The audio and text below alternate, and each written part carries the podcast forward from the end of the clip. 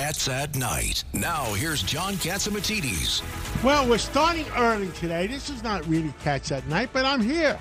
I'm here working along with uh, Judge uh, Richard Weinberg, another common sense uh, Democrat, and we are taking over for the day, just for the day, uh, for James Golden, who is away for the holidays. He's away in London, and uh, we're here in New York. So I said, "What the heck? Let's go to work." And uh, what do you think, Judge Weinberg? I think this is uh, this was great. We did a, a morning shift as well. We did four hours in the morning. It's a lot of time. And again, and Rudy Giuliani was here uh, this morning, and he's still here with us today, and he's working today too. I guess we come from a, a family of hard workers, huh, Rudy? We sure do, John, and and we enjoy what we do. I heard you saying that before. I've forgotten which show it was, but you were talking about it's not work when you really enjoy it. Absolutely, and uh, I think it was with with uh, with Greg. You were talking about. yes, and, and and what we're doing, uh, Rudy, is um, we have a problem. We got 60 days to the election, maybe 62, 63, and our city is in jeopardy, our state is in jeopardy, our country is in jeopardy, and our our mission is to make sure everybody knows that when you decide who to vote for November 8th, that you vote for people that want that have common sense and they want law and order. That's all we're asking for. Law and order. I'm not asking I'm not asking reduce the taxes or do this or do that or do that. I'm not asking for anything. The people of, of New York deserve law and order, just like Rudy. When you took over in what is it 25 years ago, or 30 years Yeah, ago? I lose track of time. Two, uh, yeah. Check your resume, Mr. Mayor. 1994, January 1st, 1994. That's 28 years ago. We Okay. were both young. We, were- me and were you were arguing all the time or something, you know? right. Well, the the mayor, as as both of you know, appointed me my first judgeship, the criminal the criminal court, before I went to Supreme Court. And in my final interview with the mayor, he asked me. He said, uh, he said, Richard, tell me about your litigation experience. And I said to him, I said, other than the twenty cases I had against you, Mr. Mayor. Do you but we, but you remember that? And, Yeah. Den, and Denny Young, a late beloved friend, Denny Young, your counsel, wanted to kick me. He says, "Don't you think you should quit while you're ahead, Richard?" well, I, res- yeah. I respect. I mean, those those cases were all very legitimate cases where both sides had a had a reasonable argument. That's exactly right. And you And had we needed we needed an ar- we needed a judge to figure it out to help us get and, through it. and you had two great counsels. One was uh, now Judge Paul Crotty, and uh, Oh, that cost he me was a $4 corpora- million dollars. Well, that's a different, different. That's a different discussion. But but it was a great corporation counsel, followed by Mike Hess, another great corporation counsel, and then Denny Young completed that that troika. They, these were really terrific people. I remember Mike Hess. I used to buy my bagels at the Quag Deli with him. Yeah, Mike Mike Mike uh, Mike was a lawyer's lawyer, and Denny was uh, ultimately the fairest person I knew. Uh, both of them were Republicans, by the way. I mean, my family was a big Republican family, but when it came to making the right decision, that was the important thing. It wasn't just you know being a Republican. I remember I remember Denny Young back in 1995, 96 when we got into that one ar- argument about Hannock and Denny was very reasonable. He was a you know nice man. He was always a nice man. Denny Yeah, was, he was always he was always wonderful. the guy that settled that settled Yeah. He'd, he'd let you see the other person's point of view. Yeah. You know, he always had this common sense uh, uh, uh, to to wait until you calm down. It wasn't just me. I mean, it could be Tony Carbonetti or Bruce Teitelbaum, or I mean, they would tend to lose their temper and get angry. And Now I, I Tony say- Carbonetti, that's another that's a that's a horse of another color. Yeah, but you Good know, who man, could get good to man, him. though. I'll tell you, a very good man. But uh, Denny knew how to get to him. He'd say, "Let's wait for Tony to calm down." And you know what Denny used to say to me when we would have some argument about some legal issue or some piece of legislation or some hearing we were doing? He said, "Why don't we go get a tuna s- sandwich, Richard?" I said, know, I know. And I we'd know. sit in, on the park bench right in front of City Hall and have tuna sandwiches. You know- know, that he was a smart person to, do that. He didn't understand. He he did not understand what's. I, I got to tell you the truth. This last couple of years, uh, and he was suffering a bit, but even even with that, he really found this very disturbing. the way uh, we couldn't get together. And I don't mean us, you and me. I mean the way the government couldn't get together. Uh, Yeah. he, he would say to me, "Can't they just sit down and talk it out?" I said, "My God, they hate each other so much. They uh, the first But- thing but they they're do not is start calling each other names." They're, they're, you see, I think, Mr. Mayor, the problem is they've had a drink of the Kool Aid of ideology, and they can't they can't get over it. Yeah, yeah. It has to guide your decision making, but it can't dominate it, right? R- Ronald Reagan used to say, "My 80% friend is not my 20% enemy." If we can agree on a good many things, then let's get. Well, he was 10% above uh, Ed Koch. Ed Koch says, if you agree with me 70% of the time, you're a good friend. if you agree if you agree with me 100% of the time, then you're a lunatic.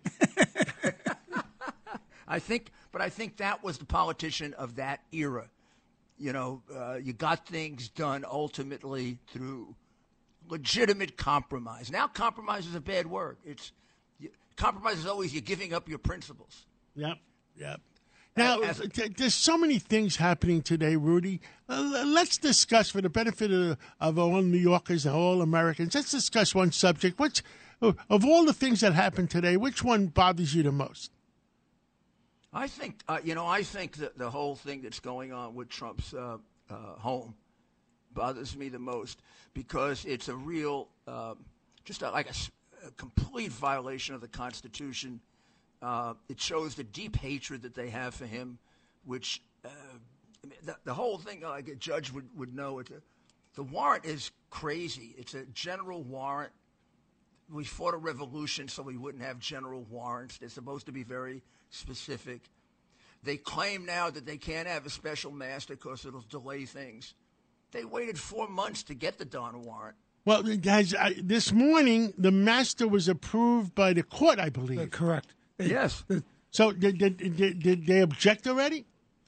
Well, they objected to it. Yeah, I th- they may appeal. I mean, the fact is, uh, my home was searched a year and a half ago, and the government ap- agreed to a special master this other day- on day one, and it was Barbara Jones. You know Barbara. Yes, she's a smart lady. she she uh, she helped us immensely, and now the case is over. They sent me everything back. I'm kind of annoyed that I had to go through that, but they didn't give me a hard time about a special master. Of course, they they didn't, they didn't pay you back your legal fees, right? No, they did not. and They should. No, I think they should. I think the mayor is absolutely correct. This is I find it very disturbing that they they did this. I mean, it's in search of a crime. We don't know what the crime is, but we're going to search for it. well, Stalin said that. Show me the man, I'll show you the crime. Wasn't that the quote, Mr. Mayor? Yeah, and that is exactly what a general warrant is all about. And the British did it to us in the 18th century. They would have these bills of attainder, and, and the, they'd come in and they could search your whole place and take. And if they found something, you were in trouble. And Madison and Hamilton wrote it right into the Constitution. The Bill of Attainder is unconstitutional, right in the Constitution. And then in the Fourth Amendment, they made it necessary to be specific about items. It says it right in the words. It must be specific as to items. So what are they doing going into Mrs. Trump's bedroom for? And the son. What about the son's And bedroom? the son. I mean, come on, come on. And this this is a dispute over documents that they have all the time. He what, what they're not suggesting he did anything bad with these, other than maybe maybe they're saying he was negligent or something. Well, if that's the standard, how come that standard wasn't applied to another presidential candidate a number of years ago when some 31,000 documents Because went missing and the computers were destroyed? honestly, every president has, has done this. Barack Obama still has classified documents that he's supposed to digitize. And what is it, 10 years later, and he still hasn't done it. And he hasn't done anything bad with them, so nobody makes a big deal out of it.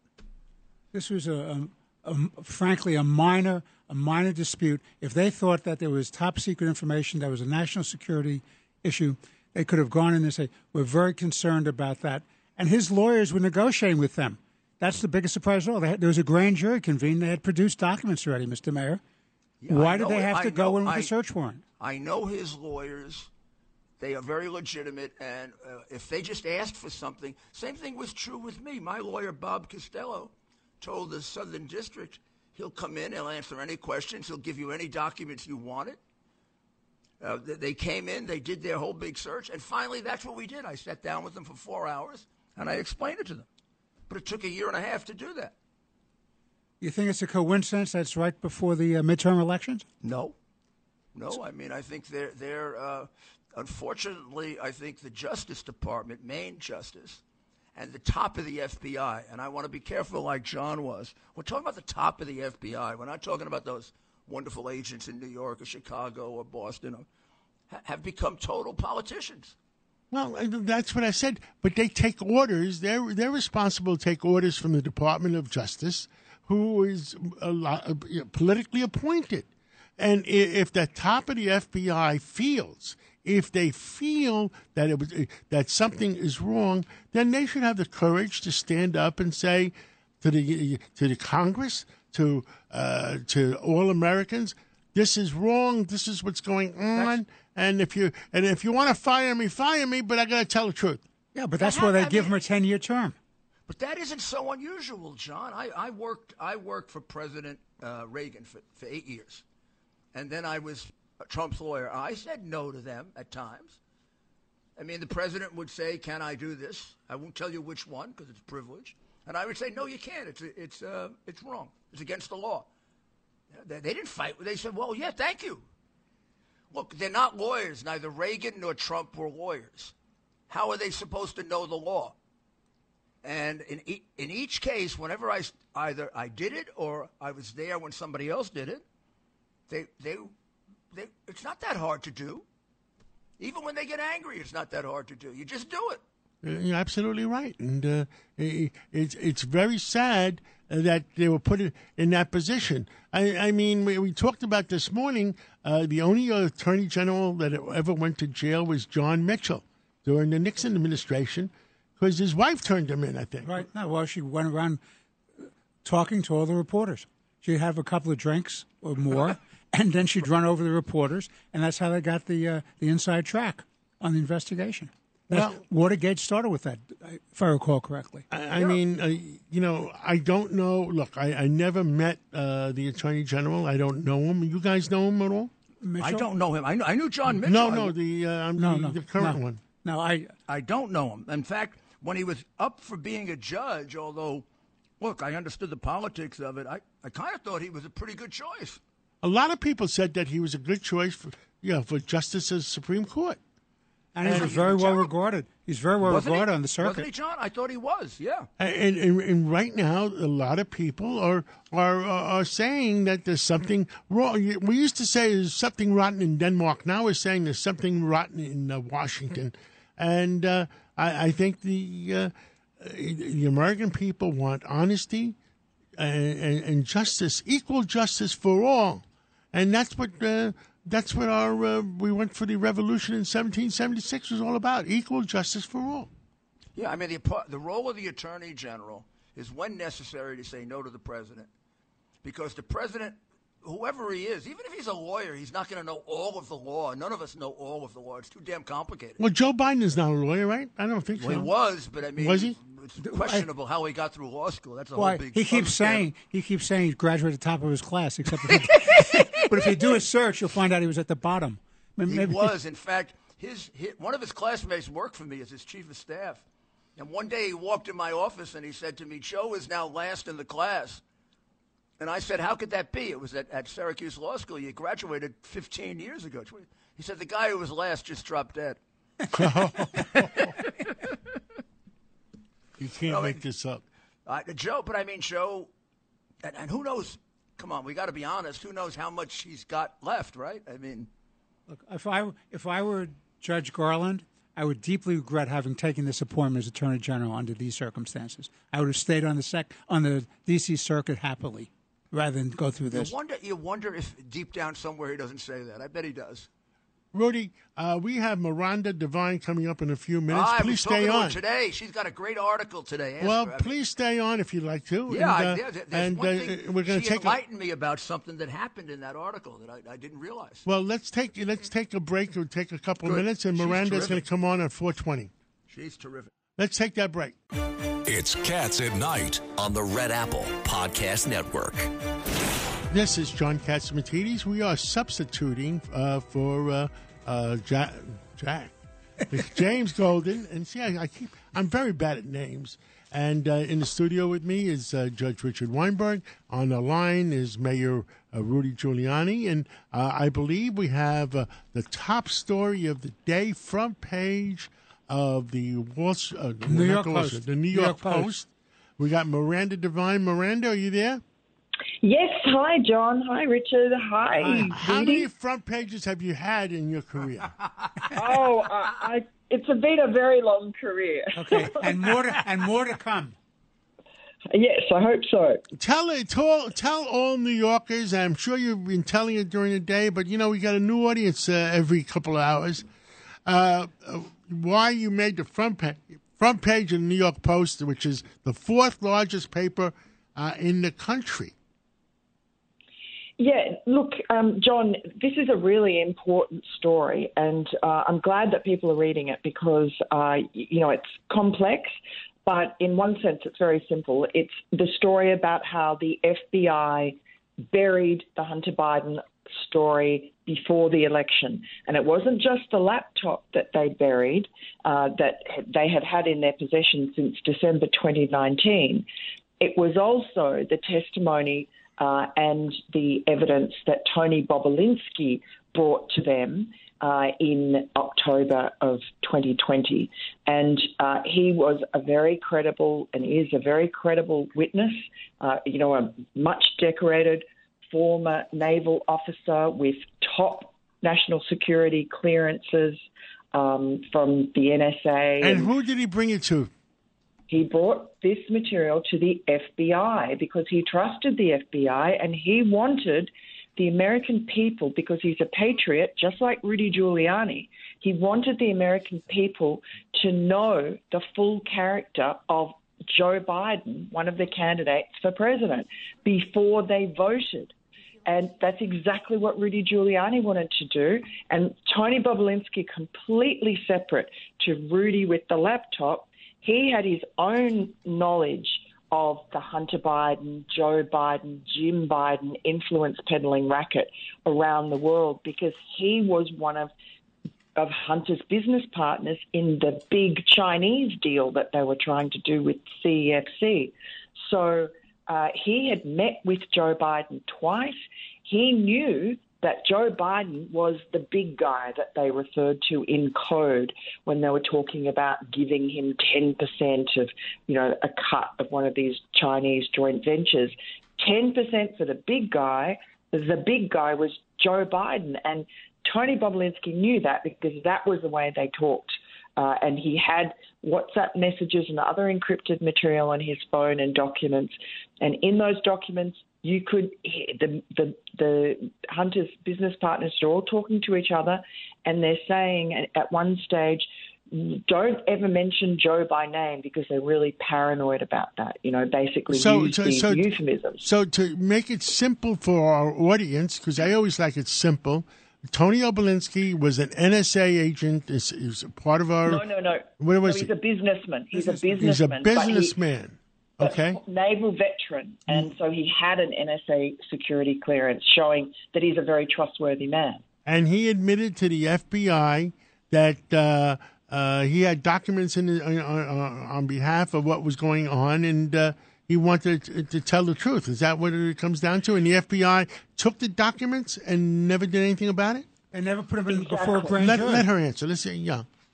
Exactly. So, it- you know, on October 14, 2020, uh, we at the New York Post published uh, some pretty damning emails, including a big guy email and, and a, another Burisma email, um, on the front page of the New York Post. Immediately within hours, big tech censored us.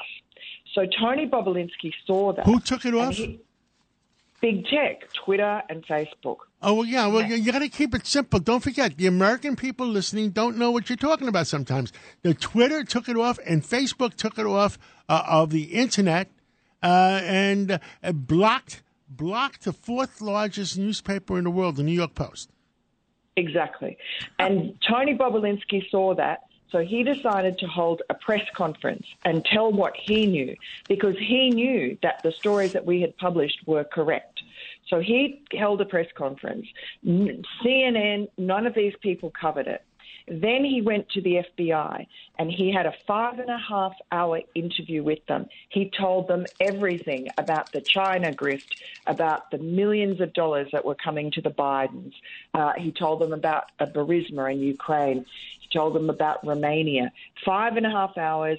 The young agents that took his statement, their jaws are on the floor, uh, and uh, he never heard from them again. He gave them the contents of three phones Never heard from them again. Are they available? Are they still with the FBI? We presume so. They've just gone into the same black hole at the FBI that Hunter Biden's laptop has gone. But I'm still, Miranda and Mr. Mayor, I'm still amazed that with that kind of live witness plus the documents, that they didn't put him into a grand jury. Uh, amazed. It's uh, it's unthinkable. It's unthinkable. I mean, uh, first of all, to preserve his testimony, uh, exactly, uh, Judge. I mean, for, as a as a prosecutor, the first thing I think about when I hear that is uh, somebody could get to him, somebody could intimidate him. God forbid, somebody could kill him. He might fall, dies. He might You fall out of a window. He might fall out of a Well, window. no, Putin has a different way. You fall out of a hospital window on the 25th floor. I, uh, Miranda, I don't get. Uh, you know, it's obvious.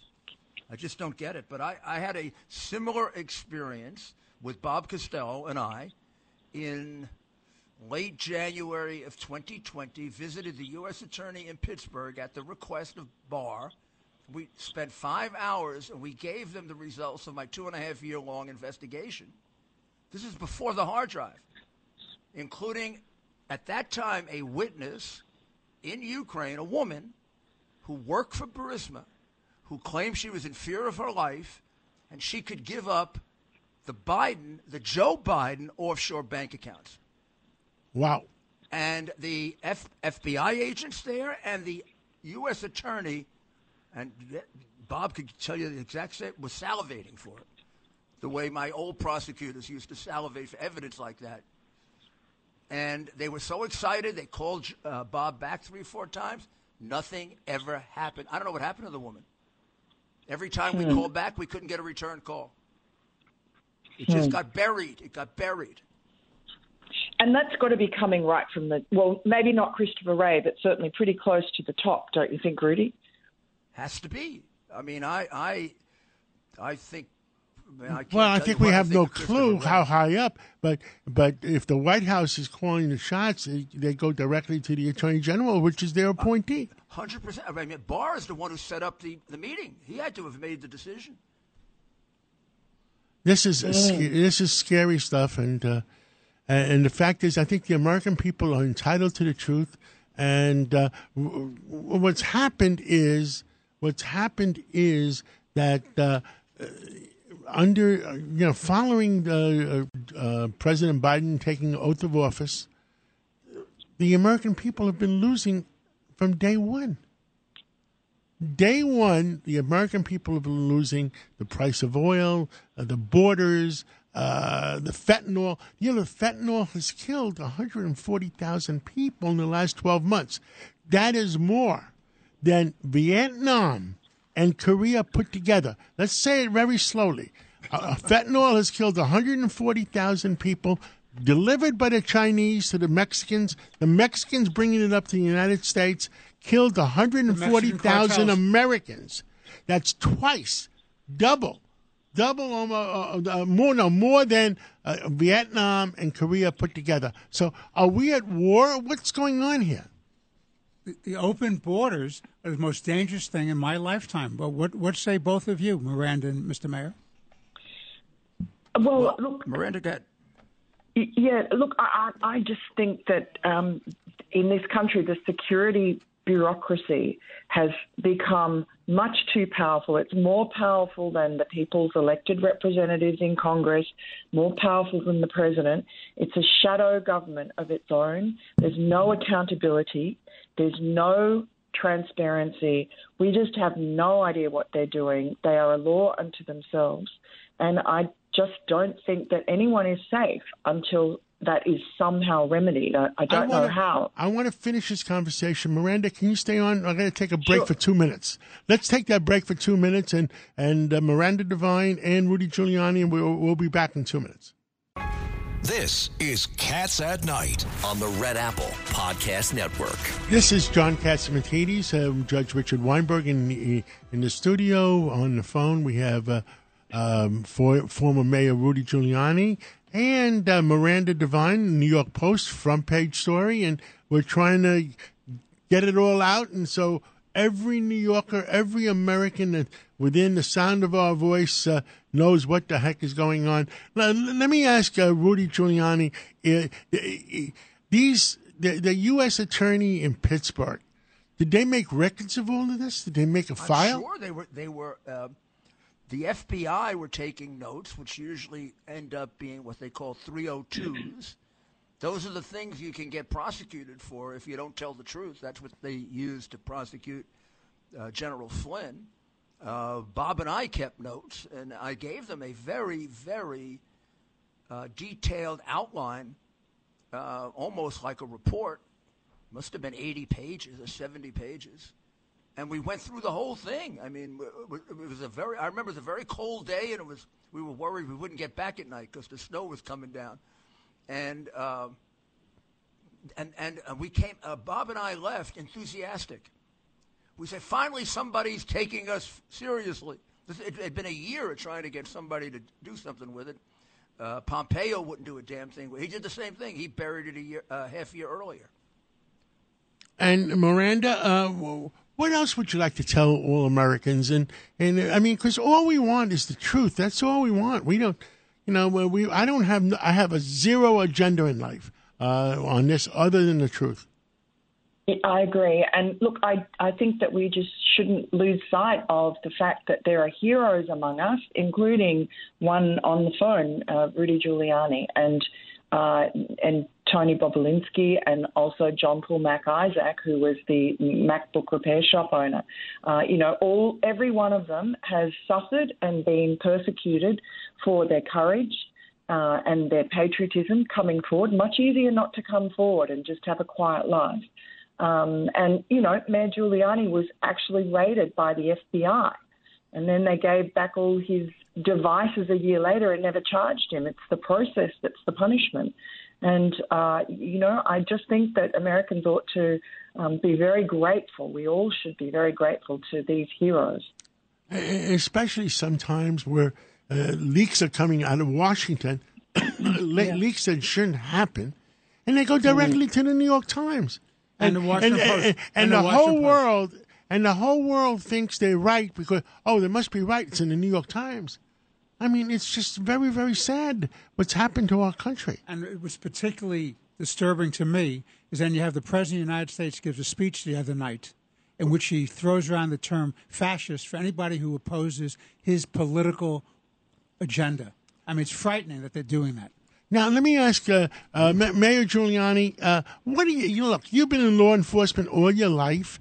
Uh, you were in a U.S. Attorney's office. Uh, tell us, what do you think the next step is going to should be, and uh, whether uh, it should be uh, Christopher Wray from the head of the FBI, or or the Department of Justice, uh, uh, Mr. Barrett, or uh, I don't know who else. I mean, I don't think Yeah, the, I the don't- you know, president I- of the United States is going to do anything. I just don't think it's uh, feasible that Biden is going to clean it up. They- No, he's not going to. First of all, if he I don't think it it's going to do it. first, First thing they do is appoint a special prosecutor to prosecute him. I mean, right? The, the first thing that needs to be done is look, I think Miranda would agree with this. We all talk about it as Hunter Biden's hard drive. This case is really about Joe Biden. Mm-hmm. He was the guy all the money was being generated for, not for Hunter. Hunter explains it. He says, I gave 50% to my dad for 30 years. I mean, these China wasn't paying for 30 million dollars for Hunter Biden. What are they stupid? So The Chinese are definitely not stupid. no, they are not stupid. Unfortunately, They're right? smart people. So what's going on, Mr. Mayor? What's going on with the uh, the grand jury investigation in Delaware? Who knows? It's. go- I mean, maybe Four it'll years. go on. A, Four years. Well, how about the other guy? Oh, the Durham. Durham. a Durham. I mean, Durham is going to uh, be there into the next century. I think. Well, uh, uh, somebody threatening them that their entire career is gone if they uh, come up with anything, or they'll know, never the- they'll never get a job at a big law firm again. Or uh, yeah, that's that, I mean, that one. That one, you, you hit it on the nail. On the I know on Alan one. Dewitsky talk, talks about it all the Dershowitz, time. Der- I Dershowitz. mean Dewitsky. Der- Dershowitz talks Dershowitz. about it all the time. Yeah, I've had I had people working for me, lawyers working for me, who had to leave. I'll tell you, one young professor at a very distinguished law school, who had been the professor of the year because he was defending lifers who weren't treated properly in prison. They gave him an award.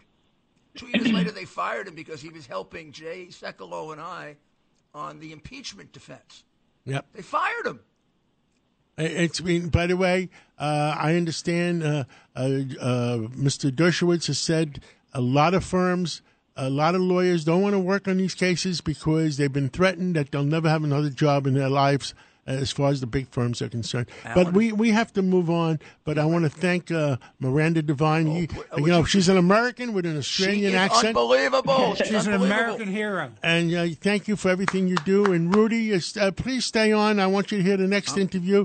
Uh, we have the former uh, uh, Assistant Secretary of the Air Force, and he's got some uh, good stuff. And uh, and uh, Judge, let's uh, let's we'll move on. Miranda, thank you. Thank you, Thank, Miranda. you so much. God bless you. Thank you all. God bless. And now we have the former Assistant Secretary of the Air Force, uh, went uh, uh, to West Point, uh, one smart guy, and he's concerned about our country. Uh, Ty McCoy, tell us what's your big. Uh, you have a few concerns. What's your biggest concern first? You got Judge Richard Weinberg here. You have Mayor Rudy Giuliani and myself, John Catsimatidis. Go ahead, Ty. Well, gentlemen, thank you very much for uh, having me on the show today at Cats and all your wonderful guests of great patriots. And my my greatest concern right now is uh, what appears to be the attitude of, of people in power, whether they're in the United States or in in Turkey uh, or in or in Russia. We have uh, some bully boys uh, that are willing to uh, send signals that uh, if you do something illegal uh, or, or worse, uh, you'll be protected. You may be rewarded. If, on the other hand, you're an opponent and you do something that's legal, or if you don't do anything at all, they'll make something up and create a hoax, and you'll be blamed, uh, indicted, rated. And so it's a breakdown of uh, law and ethics uh, at the highest level. And if that continues, it will undermine the faith of the populace, and, and voting will be considered uh, no way to, to make a change in the country.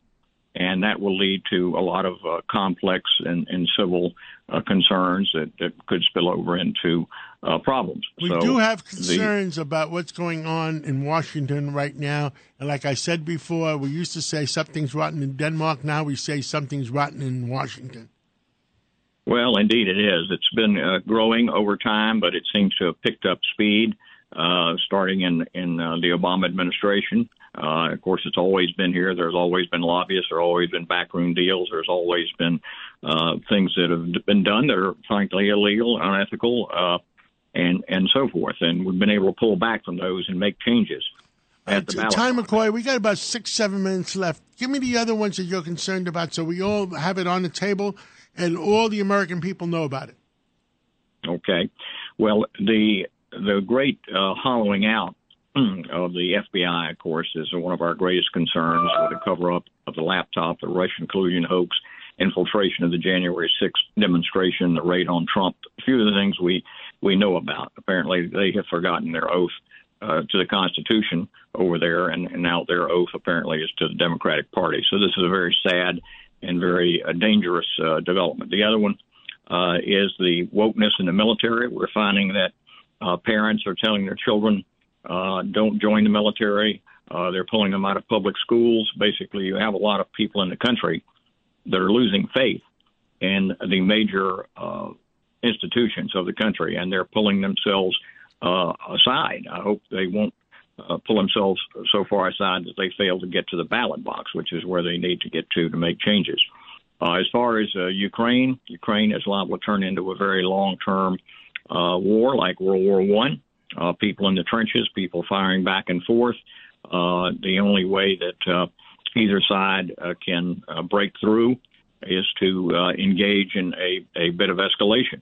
Escalation uh, might come from desperation, and that can lead to uh, very, you know, huge unintended consequences with with nuclear weapons. So, I think this is going to be a very long war as the world rearranges itself, and the Russians become uh, aware they cannot have a Eurasian uh, empire. They're mainly starting to side with all of the, the bad guys in the world uh, China, Iran, uh, North Korea, and trying to develop a whole separate uh, global system.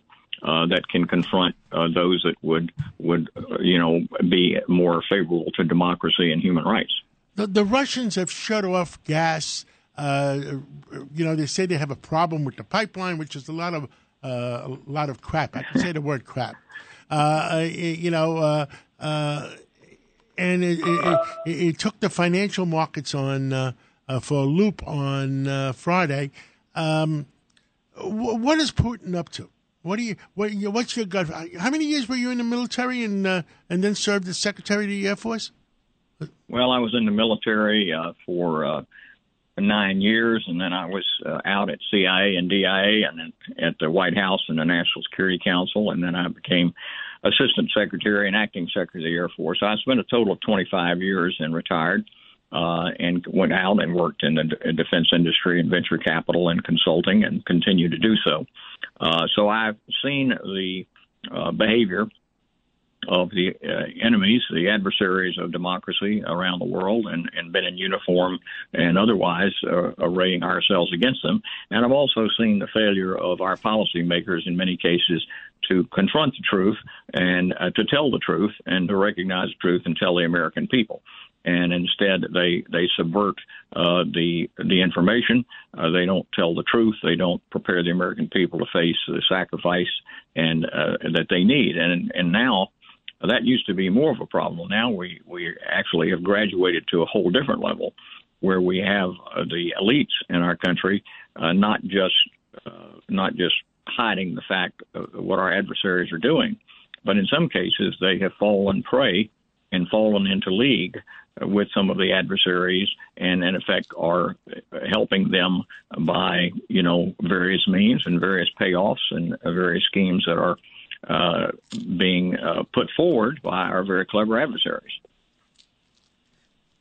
It's uh, it's absolutely frightening to believe that there's a war going on and there's a nuclear plant that's at risk. And what do we do about that? Well, you're right. It's it's one way. Another way, the Russians can threaten everyone with nuclear uh, materials. You know, one they have a nuclear plant that they've surrounded, and they can uh, have it shut down and release radiation across uh, much of uh, uh, Europe, and, and of course hurting themselves, the Ukrainians, uh, hurting Western Europe, uh, potentially uh, hurting us. Uh, then they have, uh, you know, the nuclear weapons, uh, battlefield nuclear weapons, strategic nuclear weapons uh, that they can uh, have uh, released and and used and wave around as a threat.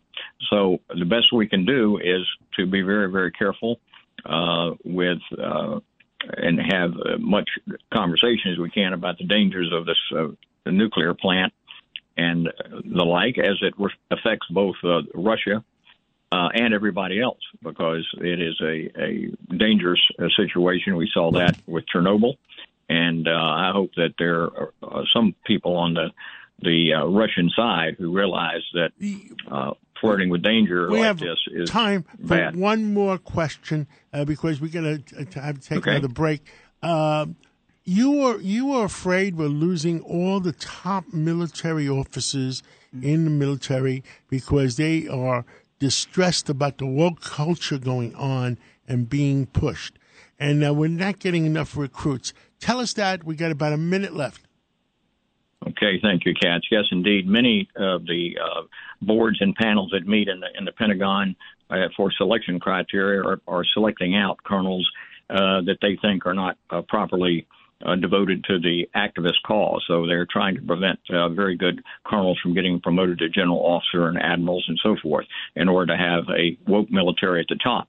And at the bottom, they're trying to uh, inculcate this woke and, and crazy progressive uh, type of theology and ideology at the military academies. And they're trying to cover it up and claim that they aren't doing it when they've been caught uh, red-handed doing it. So uh, many of, of the junior officers now, as well as the junior enlisted persons, are afraid to speak up. They're trying to find out about them on social media, where they drink, what kind of flags they have, who they talk to. Uh, they're being spied on, and people are becoming frightened uh, to even uh, Wow. announce Wow. that they're they're pro-American or they, Wow. they believe in uh, you know the uh, New York Giants. You know they they make a fuss about that's uh, Time- anti-American. Ty McCoy, thank you. But we're going to talk Wow. again later this week. And uh, Rudy, that's a real wow, isn't it? It is, yeah. I'd like to know what to do. What do we do about this? Well, I mean, we got to straighten out Washington. Yeah, we got That's all. I mean, uh, we're before people voting in November. There's got to be, uh, you know, they got to think of who is going to keep our city uh, uh, straight and who's going to keep Washington uh, even keel. Yeah. And uh, you have to have a U.S. Senate that can investigate this. you're right. We got to we got really to take. clean it out. Yeah, thank you, uh, Ty McCoy. And let's take a break. And when we're coming back, there's problems in New York. Vito Fossella has something. The borough president of Staten Island wants something to say about that. Let's do that. This is Cats at Night. on the Red Apple Podcast Network. Well, we're back, and now with us today uh, is Vito Fossella, the borough president of uh, of uh, Staten Island, the great borough president of Staten Island, and it was a great island. Uh, Vito, you're concerned about a lot of things happening in our city, and uh, you want to this Labor Day weekend. You want to say something about it. Tell us, Vito. Well, it's great to be with you, John. Thank you. And you know, the significance of Labor Day is more maybe just the end of the summer, but in our experience, um, you know, people are getting their kids back to school, whether it be college or getting ready to start elementary school, high school, and people begin to sort of refocus. And from a political point of view, I think people get more concentrated on issues that affect them every single day um, leading up to the election in November. I think that's by historical standards uh, the way we should look at it. And I think people are going to be getting more engaged. And frankly, right now, a lot of the things that should be moving in a good direction are moving in the wrong direction, whether it's crime on the streets, the random acts of violence in the middle of the day. We see it every day, not just almost every day. Every day we see something. It means innocent people getting hurt. Uh, I think the philosophy or the psychology of these people making decisions is just wrong you know, just a couple of years ago, gas prices were half of what they were now. Mortgage rates were about a half of what they were. Inflation was about one eighth. These are the things that affect people every single day, and there are folks in office who just seem oblivious to to the negative impact they're having. And my hope is that people become more focused, not just on the politics of it, not on the witch hunts that are clearly occurring, but the impact that these decision makers have whether you live in Staten Island or New York or across the country, there are real consequences, and we could do better. We should be doing better, and frankly, right now we're not. Uh, and, and, and there's so many other things happening. Uh, we talked about congestion pricing, how uh, it's going to hurt your borough, Staten Island, but it's going to hurt Brooklyn, it's going to hurt Queens, it's going to hurt every borough. It's going to kill Manhattan. Yeah, uh, congestion pricing is just another right a boondoggle of of people who just haven't figured out a way to spend money appropriately. So they figure, let me let me take one more. But it, and it's just more than that. I, the folks who are making these decisions at a local level, it's the same fundamental philosophy at the national level and the international level. It's it's not let's focus on the free market. It's let's figure out how we can take more money out of people's pockets. And there's an anti-car culture, frankly, that exists, and it's a way to get people a desire to get people out of their cars as much as possible and deny them the freedom that they deserve.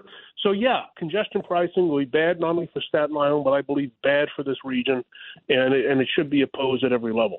Uh, we agree 100%. Uh, what else would you like to tell? We got uh, two minutes left before we have to take the break for the five o'clock hour. I, I most importantly, we have to have hope that we can turn this this place around, the city and and this country. Uh, I, we've we've proven it once before, and we can do it again.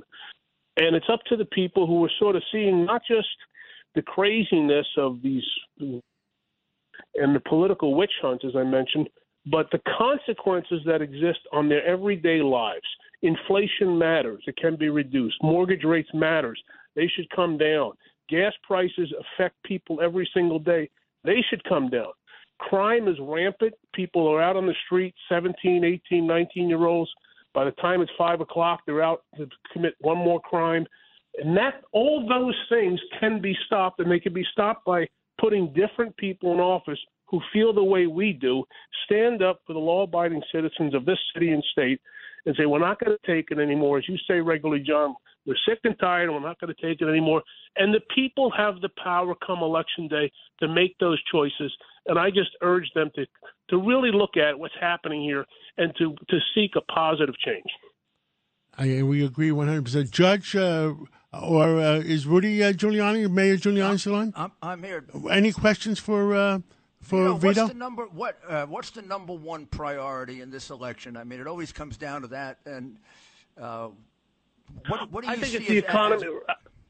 Go ahead. In, in New York State, I think it's a combination of crime and the economy. Yep. And Rudy Giuliani is Exhibit A of a person who took control of a situation that's New York City in 1993 that everybody thought was an ungovernable city, and he turned it around.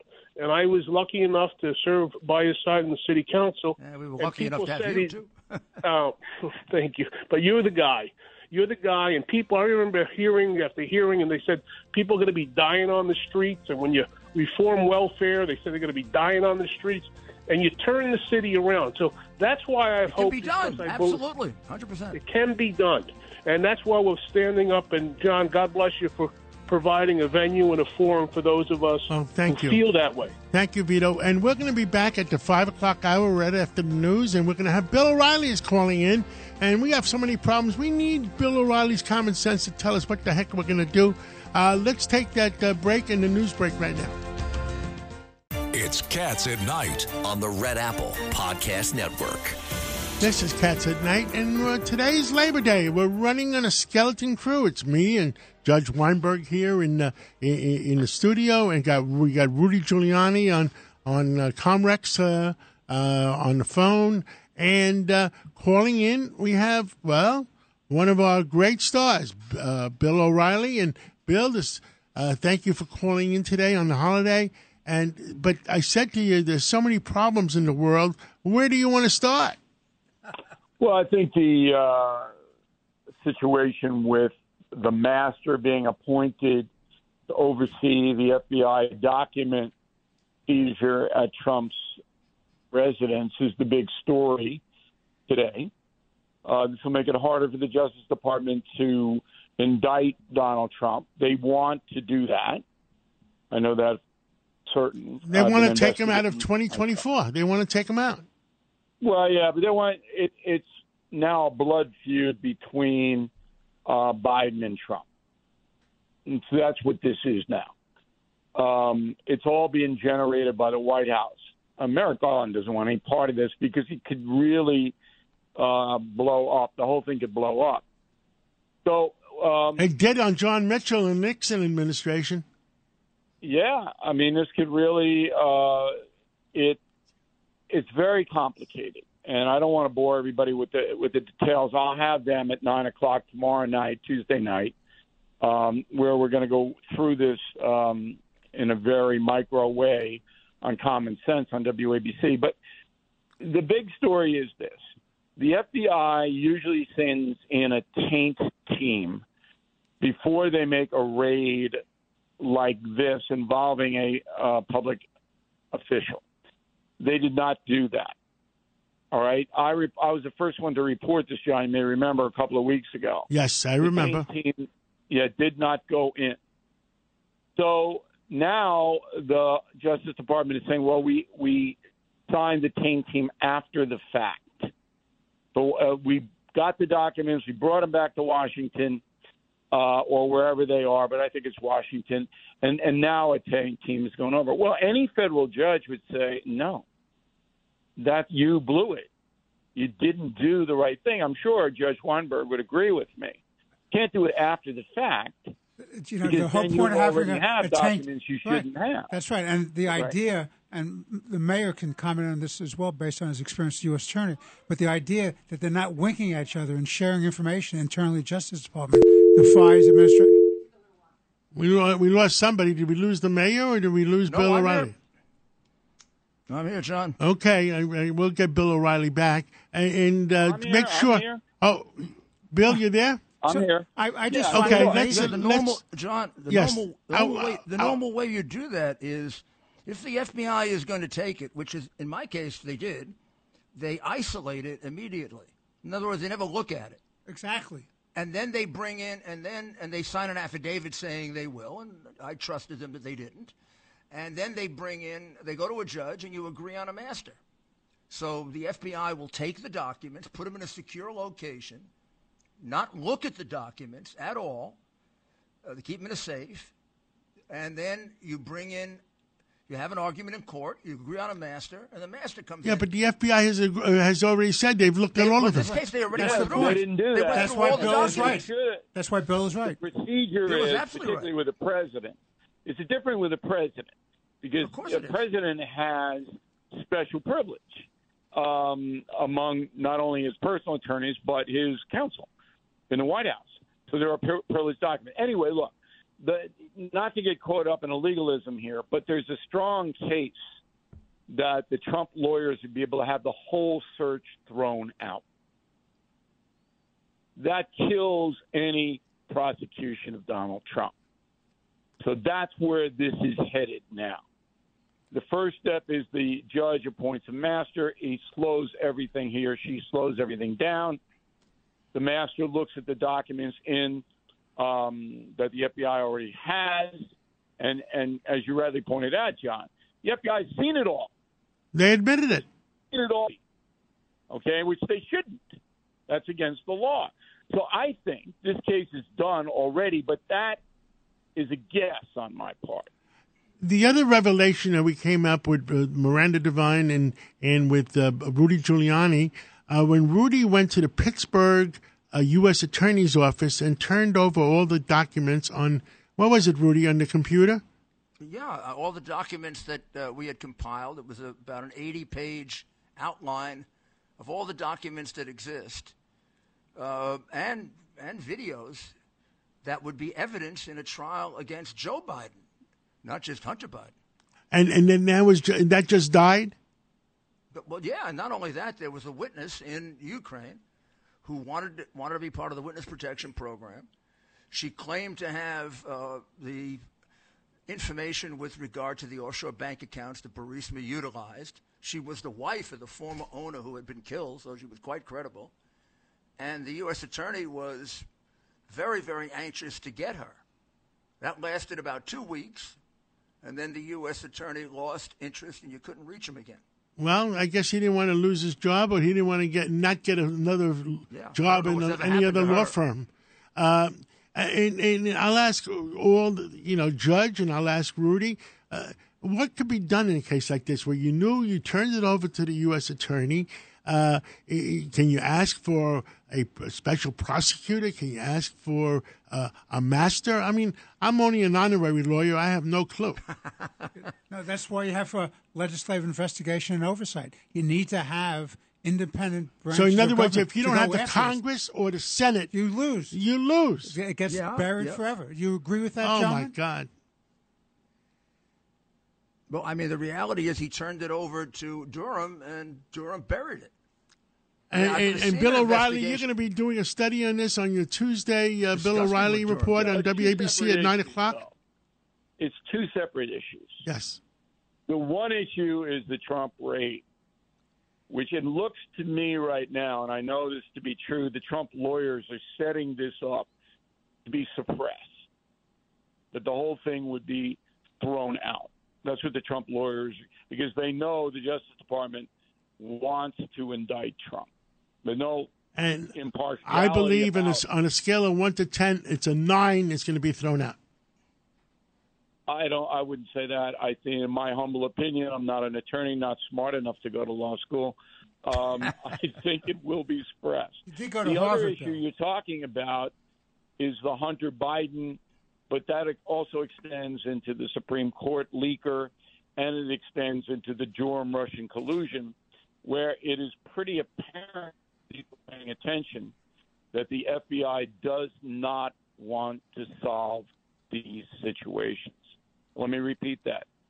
The Federal Bureau of Investigation does not want to solve them. If you can, after all these months, find a leaker when you're talking about less than 10 people that had access to Alito's files. If you can't do that, you don't want to. So it's two separate stories. Wow.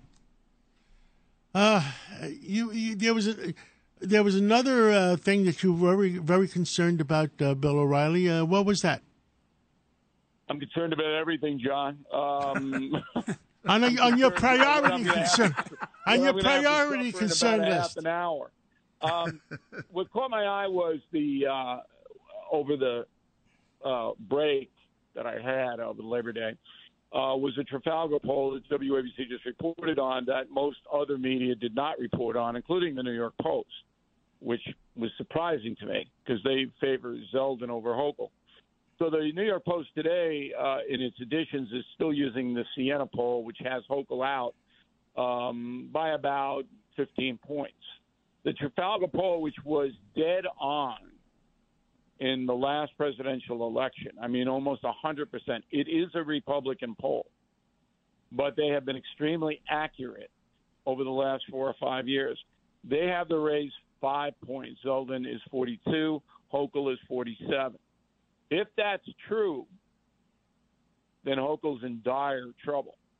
I don't know if it's true, but that is a big story. Once again, pretty much suppressed by the New York local media. Well, what, we've been saying is that whom do you trust to keep you safe after November eighth?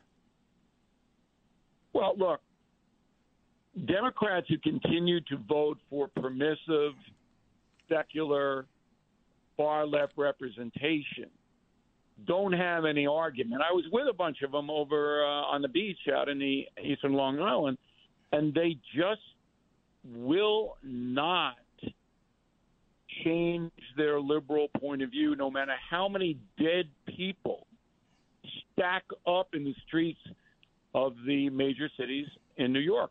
They will not change. This is called being stubborn. And in New York State, we that's a contagious disease right now. And that's a, And a it's very serious dangerous problem. one. And a very dangerous one. Yes. Bill O'Reilly, you know, thank you for calling in this Labor Day, and God bless you, and God bless America, and and uh, I think the American people have to make sure this is not a uh, third world country, and and that's what our mission is: is to to make sure the truth gets out. Thank you so much. Okay, guys, have a good Labor Day. See you. Bye. Thank you. Great Labor Day. Uh, and now we have Dr. Peter Michalos, who we pushed off from the previous hour, and he's got some some uh, relevant news on keeping us alive. Because if we're not alive, we can't make a difference in the world. Dr. Peter Michalos, tell us about it. Hello, Cats at Night team. Yes, health is wealth. And today we're going to talk about exciting news and some of the new early detection cancer test because 600,000 Americans a year die of uh, cancer.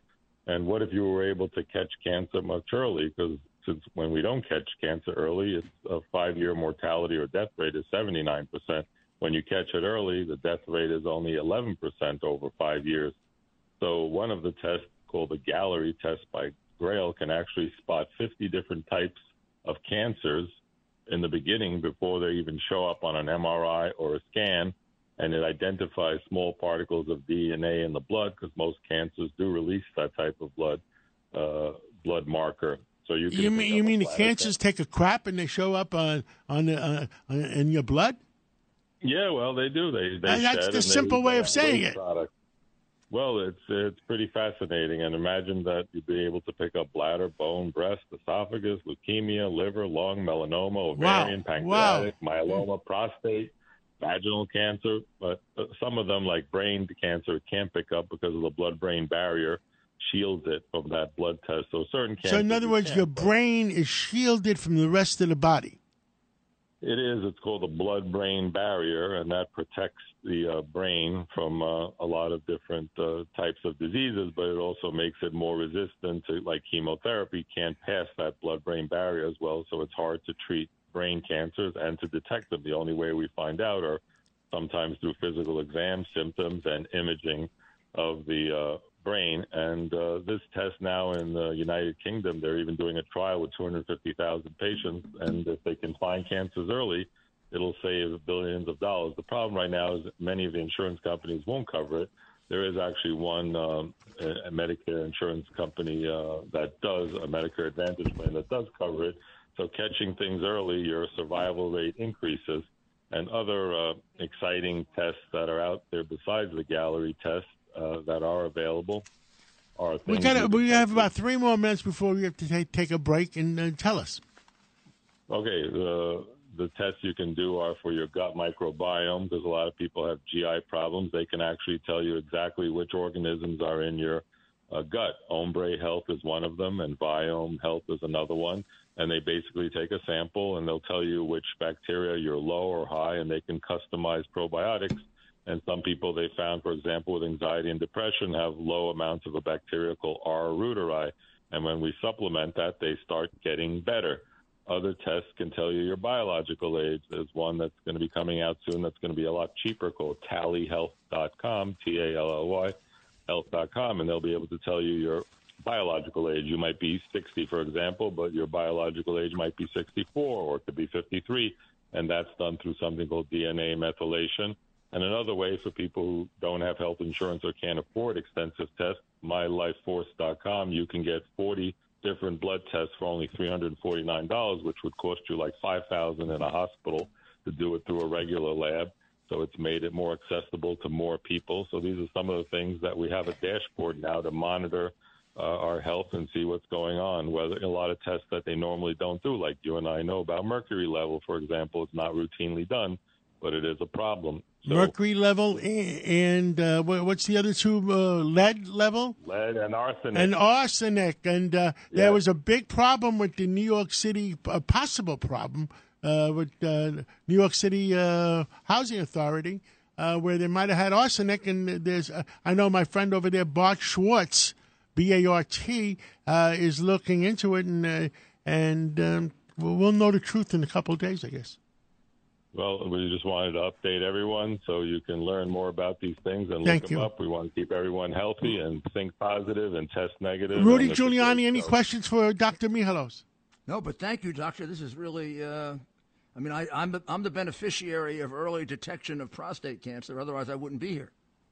Yeah, absolutely. And if you can get the Galleri test, you can do it once a year on our birthdays and find out if anything else is brewing. And what's interesting is a lot of times people show up with a cancer and they don't know the origin what type it was, and they're trying to figure out where it metastasized from. So this will tell you also the origin of the cancer.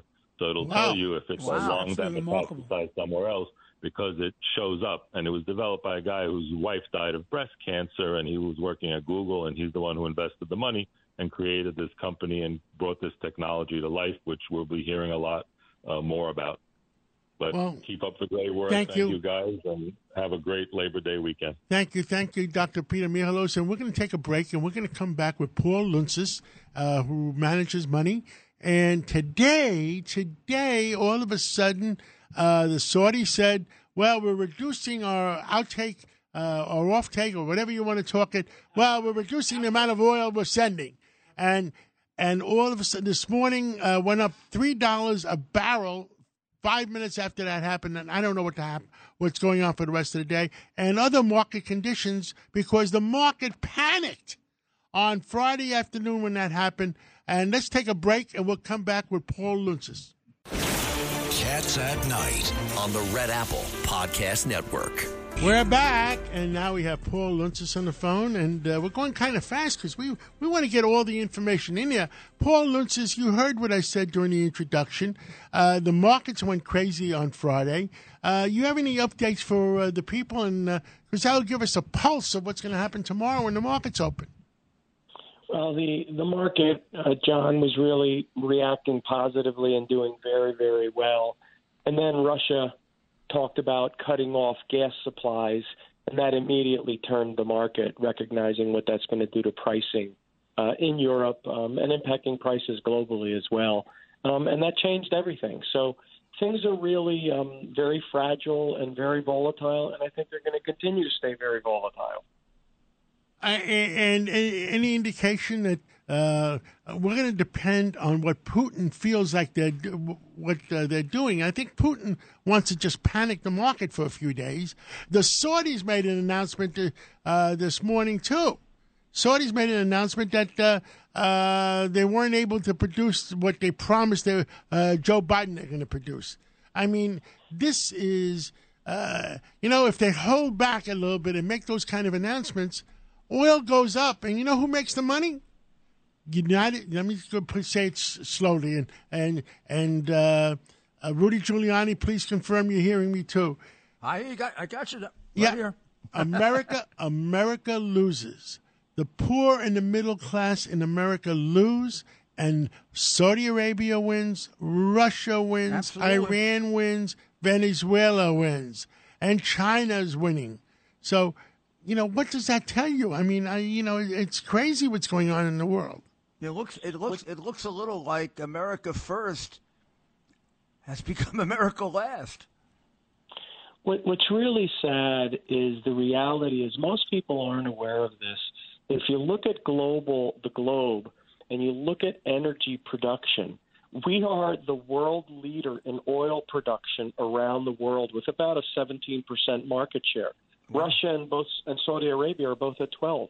I mean, people don't know that. And in natural gas, you know, again, same story. United States really leads the world. We have almost 24% of natural gas production globally. 24%.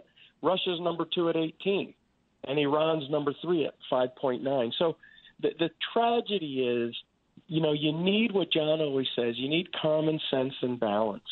And experts looking out to 2050 claim that renewables, even at that time, may only be able to produce 25 to 30 percent of all the energy needs that we're going to need. Paul. So you need you need everything: nuclear, gas, oil, renewables. You need everything. I mean, you know what happened today? But Judge, tell tell Paul what happened today. They're shutting down the grid in California. They're telling people don't use electric because they just don't have the capacity to do it. They're the same people who are trying to foster electric cars on everyone. What do you think about that, Paul? You know, California is always so unpredictable. It's very difficult um, to understand where they're coming from and what they're thinking. And I'd also go back to the comments John made on a prior show a couple days ago when he talked about the coal uh, production, the coal facilities in China, 2,300 plants, whatever it was, and they're adding another 11, 1,200. And We're India- restricted. We, in other words, we have our hands tied, uh, and and and and we can't build any coal plants, and we're taking coal plants off, and the American people are paying more and more and more for energy, and China is building another thousand. What is it? Thousand, uh, Paul? Yeah. Well, China China is is dominating, John. They have 50% of the world's total for coal, and India's number two at 10%. But it's really China. The United States is only six percent um, of coal production. So we're Um, tying producing about we're tying our left testicle to our right ear. yeah, it, it really no, it just but it, it really it just makes no sense. And again, I understand the climate change issue as best anyone can, and I understand they're trying to balance, you know, energy production and so forth. But it's a global issue, not just a domestic issue. And the other thing is on the balance side, you really need to do it carefully and slowly. There's lots of jobs that could be created. We're the most innovative society on the planet. And what we've done with shale and others is just mind boggling. We'll figure it out. And LNG is another good example, John. We're now the third largest exporter of LNG from nowhere uh, regarding natural gas. So it's making natural gas more of a global commodity like oil, where it was more geographically constrained. LNG, we're building lots of terminals, Cheniere in Louisiana, Texas, and elsewhere. I mean, these things cost 10, 20 billion dollars. But what's sad is the government should really be, again, more balanced and supporting a broad range of fuels and capabilities. And one final point that Judge mentioned, and that is it's not only an economic issue, it's a national security issue. And so it's really disappointing to see that the government's not supporting all these different areas oil, natural gas, renewables. We've got to be self sufficient. Rudy, what say you? Well, I think it's absolutely right. I, I think there's no point. We were there. We were there barely right uh, before. Uh, We were at 13.2 million barrels a day when yeah, I mean, Trump we was last our month way, in we office. were on our way to a much stronger position over the next couple of years, and uh, within a day, uh, Biden reversed it. I mean, dramatic action, much of it illegal, taken by uh, by mandate ma- mandates that he's not entitled to do. And, the And, other point uh, I would make, I, uh, uh, Mr. Giuliani, the other point I would make too, we're supporting enemies. So the, there's transfers of wealth. I don't leaving believe it. Our country and our people going to Saudi Arabia and Russia. Um, it, it And just- Iran. Iran is next. They do Iran. that deal. So Iran is next. We're funding both sides of the Ukrainian war. We're giving Ukraine Exactly. money and we're giving uh, Russia money for. I mean, we're doing business with Russia and we're using them This to is crazy. with Iran. I mean, it's it's crazy. This is crazy. You can't make it up. Well, guys, thank you, uh, Paul, and uh, and uh, we'll talk to you again real soon, Paul Lountzis. And we're going to take a break, Thanks, uh, and we're going to go straight to Lou Dobbs that has an additional some financial stuff from today. And then when we come back, we got Burt Flickinger that's going to give us what the pulse of what's going on in on inflation, on food, and other products like that. Let's take that break. It's Cats at Night. on the Red Apple Podcast Network. We're back, and uh, we have a, what a great show we have today. Our ratings are, are terrific considering it's Labor Day, and uh, and uh, right now we have Burt Flickinger, who one is one of the smartest consumer uh, uh, people in the country. Knows where all all the bodies are buried. Knows the real price of Oreo cookies. And uh, Burt Flickinger, how are you today? Good, John. Uh, good, Judge Weinberg, and uh, whole team doing it. and with, we have uh, Rudy Giuliani on with us, and, job. and and he wants Rudy Giuliani wants to know what the real price of Oreo cookies are. We all do.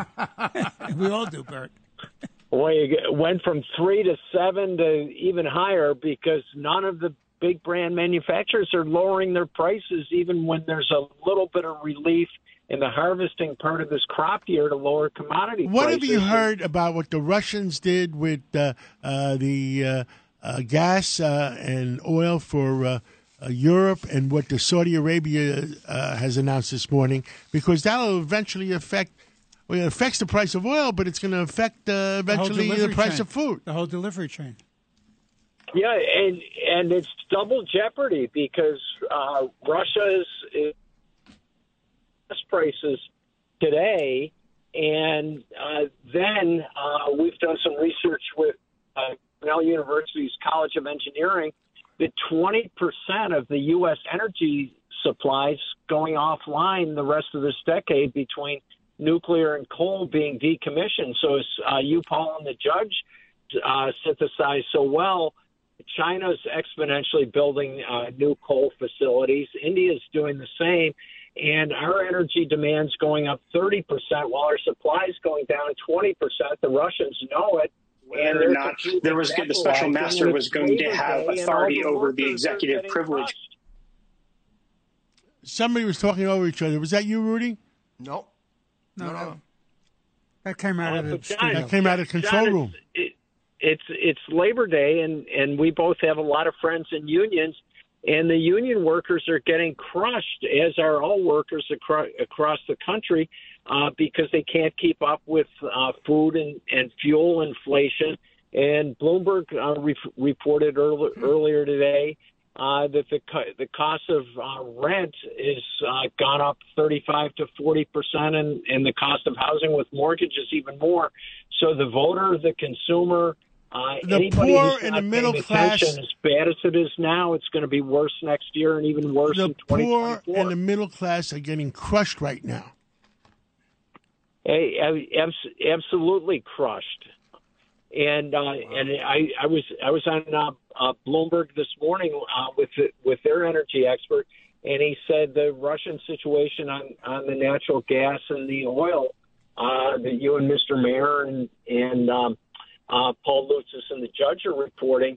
This is just the John McConville, who runs our uh, facility, petroleum facilities here on the East Coast, uh, he's president. uh, just told me the crude oil closed at 88.82, up a dollar 95 because of what the Saudi Arabians did today.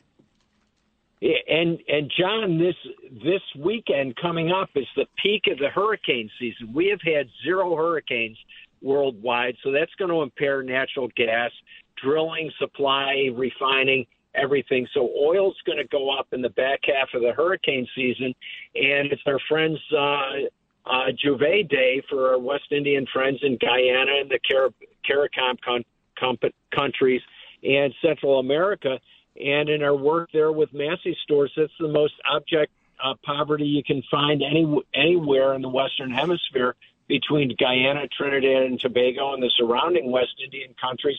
They couldn't afford food and fuel before this, and now as they go as they go into uh, winter, summer, uh, it's a worldwide problem uh, that's becoming a crisis that's being unre- unreported in in terms Well, of. it, it has a circular problem. Me uh, and Rudy Giuliani have been talking to a lot of people about what's going on in Washington, and uh, some of the problems that are being created by the White House that that's hurting the price of food and hurting the price of oil. This is and- all self-inflicted. and and and also killing killing uh, people from uh, all that fentanyl coming in from Mexico and self.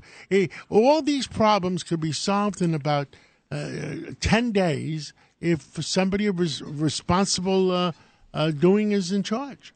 Now, if you had a checklist and- of things and- to do, and G- if you had yeah, a and- checklist and of cheer- things to do to make this to the country judge's weaker, point, I was on on with Stephen Schork at Bloomberg today, and he he said uh, the situation, like you synthesized well, uh, could be solved with responsible ex- exploration, production, and raising the standards of living by lowering prices.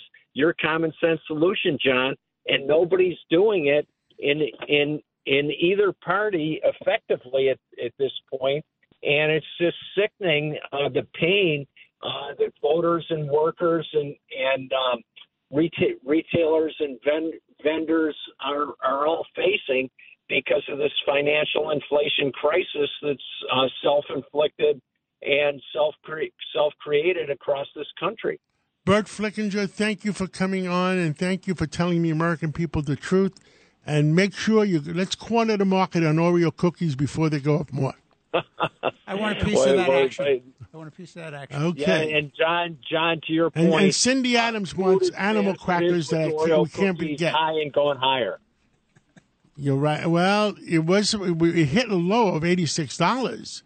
And don't forget what the uh, Canadian government said to me is that it, it- they they had set seventy five dollars as their goal, and at seventy five dollars, inflation goes away, and food inflation goes away, and the, the, the then and the feds don't have to raise the interest rates and put the real estate people out of business.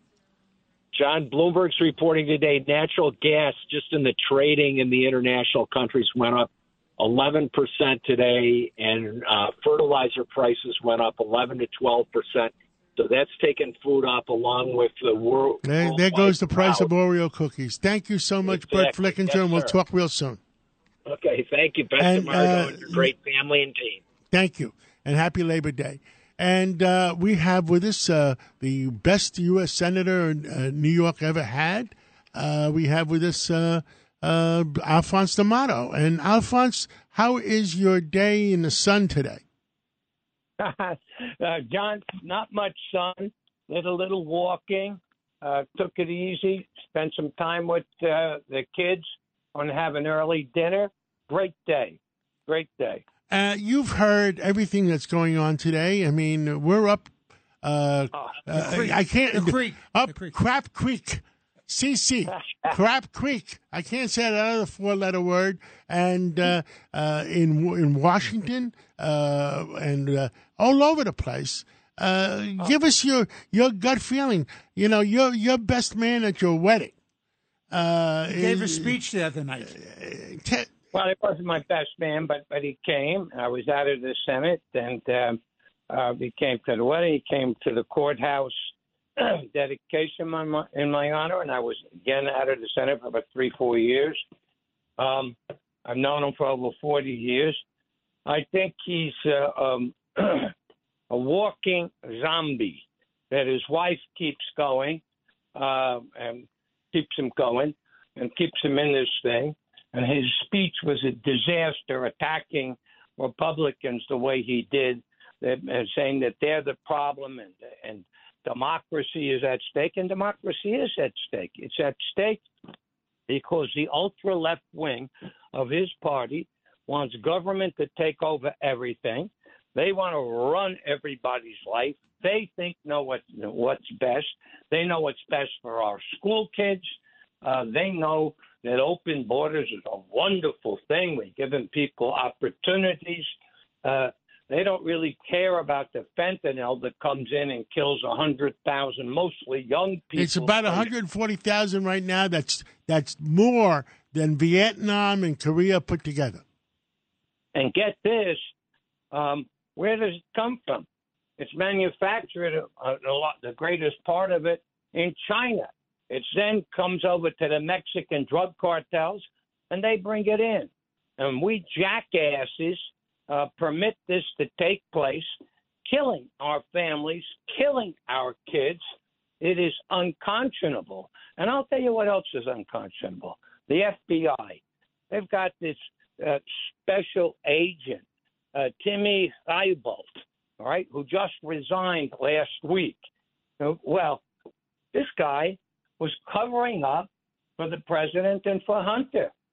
He covered up the fact that that Hunter Biden's partner has sworn in affidavits, etc., that the big guy, the so-called big guy who was getting 10% on this Chinese deal, was who do you think it was?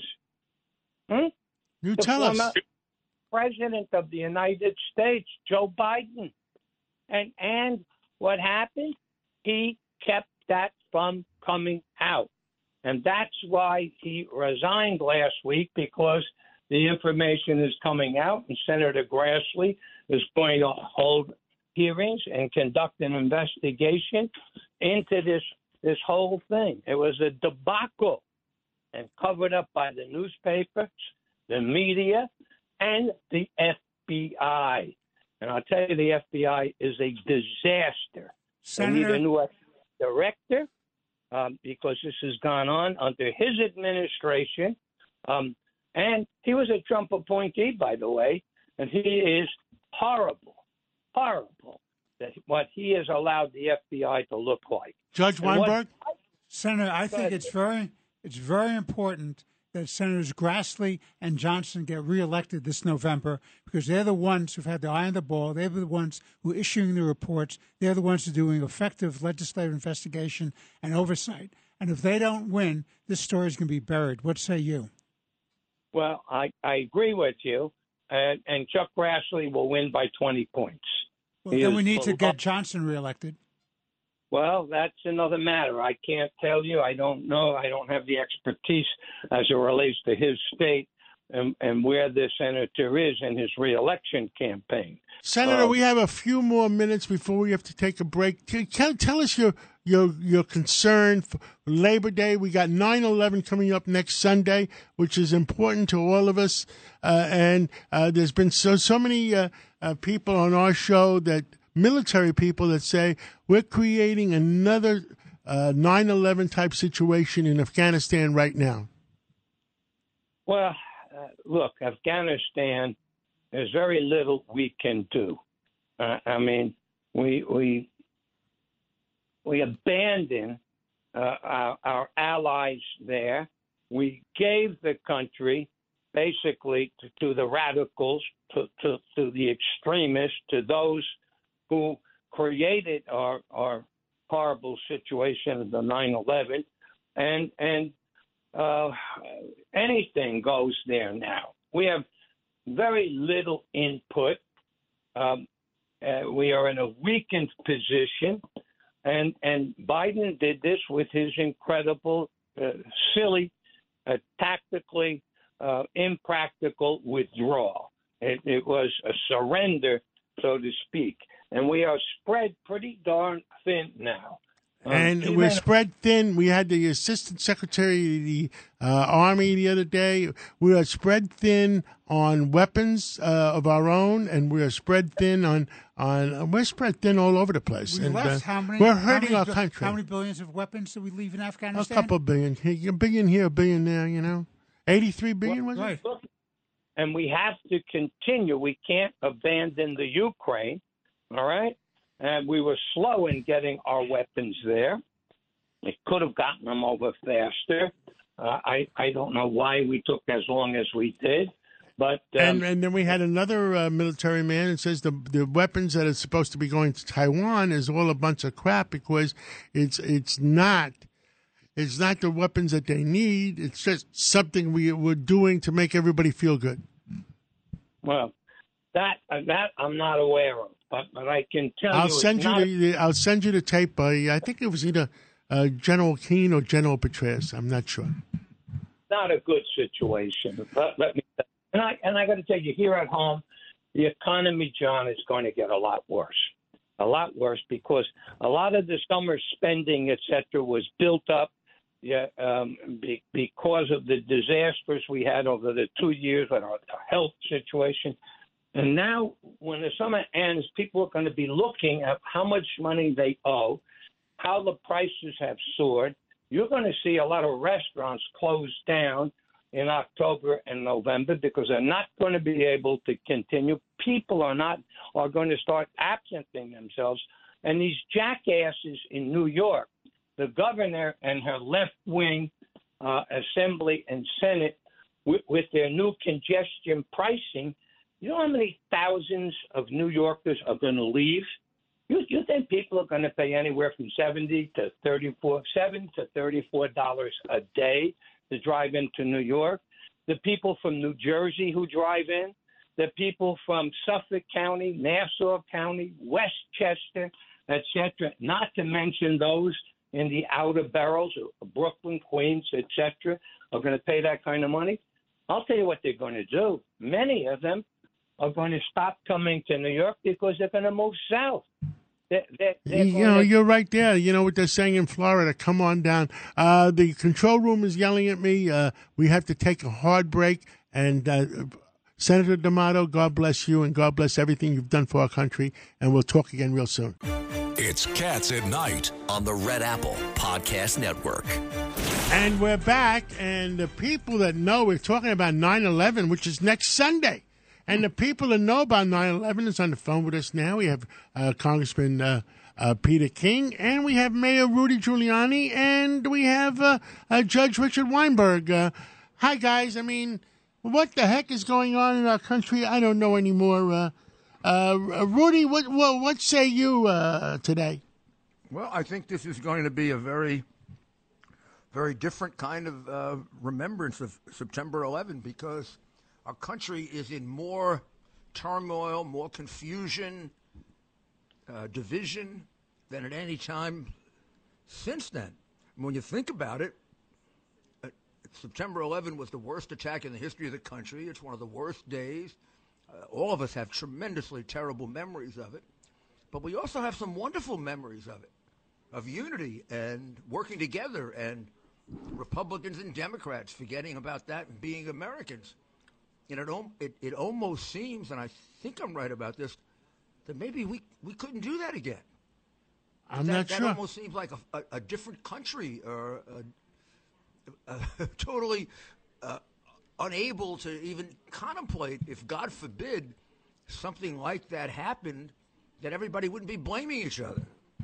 And, and Congressman Peter King uh, of of well known fame of King's Highway and uh, Peter King, tell us what the heck is going on. And, and uh, you you you are very much concerned today on on Labor Day that, uh, and I know you are. I you know I feel it in your in your, in your pulse.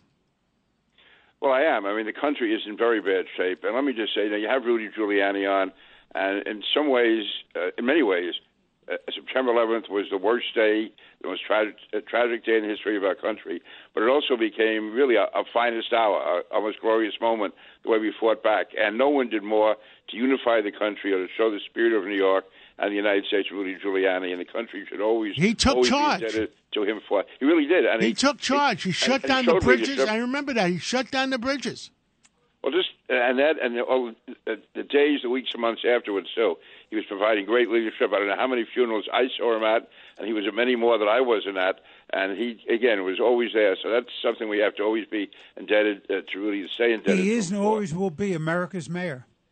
Absolutely, Judge. You're right on that. And as far as where we are today, just seems so much is going wrong. So much is going wrong. I mean, the economy is bad. It's a self-inflicted wound with the economy, with the president uh, shutting down, you know, the uh, oil production, uh, uh, raising taxes, all of this, which is just madness. As far as crime, crime is out of control, and uh, you had the Democrats for two years blaming the police. Now Joe Biden is trying to say that he's pro-police, even though he's been talking about them being systemic racist, and Republicans are somehow anti-police.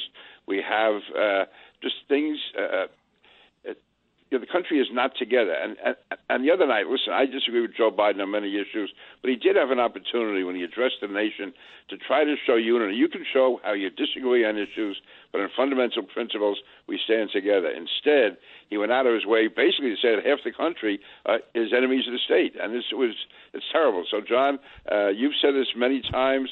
Uh, really, you know, the people have to take action. They have to vote. They have to make sure that this November, and I'm not saying this because I'm a Republican, because over the years Republicans haven't always been great, but right now, at this moment in our history, we need Republican leadership. We need Republicans in office. We need Lee Zeldin as governor. We need a Republican Congress, Republican Senate, and again, we have to stop the trend the country is going in, and the city is going in, and the state is going in. Uh, you're right. And, and Rudy, any comments? Oh, that was really powerful, Pete. I mean, that really was. It's exactly what needed to be said.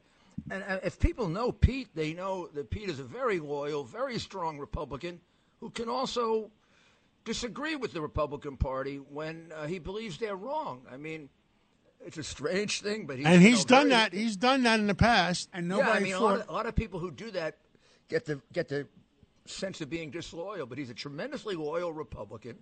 But he's a great people- the American people too. respect He's the one who got the the age for the victims of uh, 9/11. And a lot of Republicans weren't happy about that, and a lot of Democrats haven't been happy about things that he that he does. But he's he is really one of the prime examples of what a congressman really should be. He serves his district and his country, and then his party after that. And so for him to say what he's saying, if if Joe Biden had given a unifying message, Pete would have found a way to really applaud him. A lot of Republicans might have been angry at Pete for doing it, but Pete would have done that because I know him. That's the way he is. So when he tells you that this was a divisive message, that's very, very damaging. I mean, I've not, Pete, have you ever s- seen a candidate run against the people voting for his opponent? No, not at You all. I've never seen anything like this before. Never like this before. No. Even even Trump in his worst anger and stuff never ran against the people that were voting for Bush or the people that were voting for Rubio or he went after Rubio and Bush and I've never heard of that before. right? You go after the people that are voting for your opponent? Especially when it's 75 million people, maybe more. I mean, you know, it's not like you're talking about a group of five or ten people. You're talking about 75 million people, and that's uh, to me was totally irresponsible and dangerous. It really is dangerous. That's and, you know, they they- talk about how you know uh, lack of respect for law and order and resorting to violence. We never saw violence in recent years the way we did in the summer of 2020 when Black Lives Matter and Antifa were carrying out violent riots and demonstrations all over the country. Police were being killed, buildings were being turned down, churches were being desecrated, and the Democrats said that these were peaceful demonstrations. How can the enemies? I, I want to know. Look, you both, all of us, are loyal Americans. How can our enemies uh, do what they're doing on the border? Do what they're doing uh, with the fentanyl killing 140,000 people? Do what they're doing with the chaos in the streets in the democratic cities of the United States? Do what they're doing with our legal system? Do what they're doing with their education system? I mean, we need another hour to talk, which we don't have. Oh gosh, Uh, You know, I mean, uh, but how can they do this? And and and and the Attorney General of the United States says nothing, and the the FBI, the, the head of the FBI says nothing. The CIA cannot operate in the United States, so they can't do anything. So who who do we rely on?